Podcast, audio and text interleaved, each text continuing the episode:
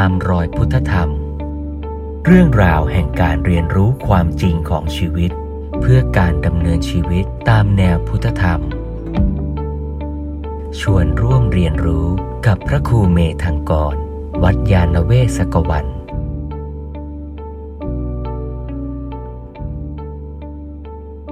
เมื่อเราทำกรรม กรรมก็จะส่งผลแก่เรา การให้ผลของกรรมนั้นเนี่ยพระพุทธเจ้าแสดงไว้ในเรื่องกรรม 12 ว่ากรรมที่เราทำจะให้ผลแก่เราในลักษณะอย่างไรได้บ้าง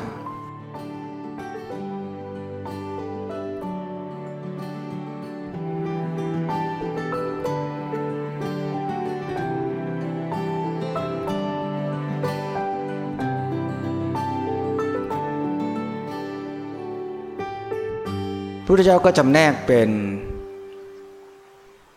ชุดที่หนึ่งสี่ประเภท ก็คือชนกกรรม กรรมที่พาไปเกิด อันที่สองอุปธรรมภกกรรม กรรมที่ตามไปสนับสนุนเมื่อเกิดแล้ว แปลว่า ไอ้วัวในคอกที่มีเยอะแยะโดยอุปมาเนี่ย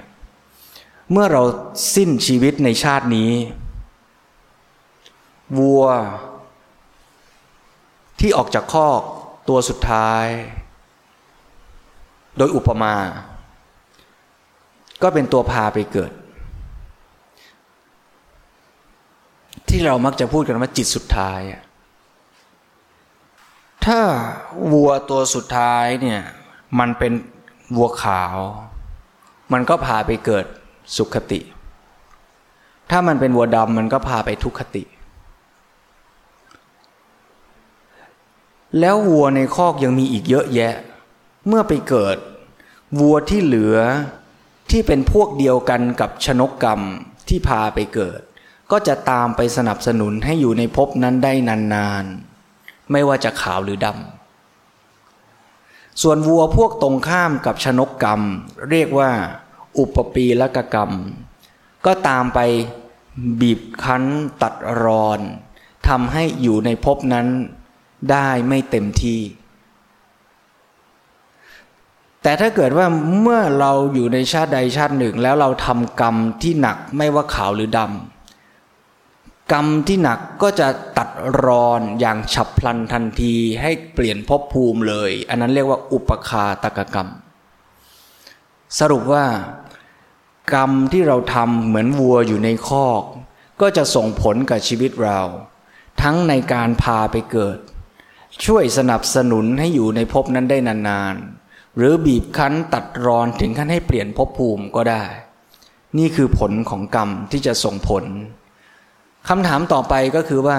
แล้ววัวที่เราเติมไปในคอกตั้งเยอะตั้งแยะ วัวตัวไหนล่ะ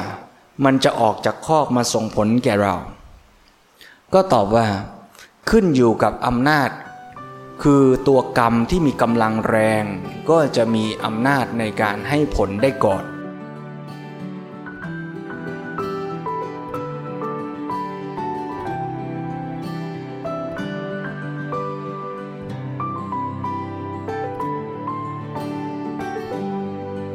ตามรอยพุทธธรรม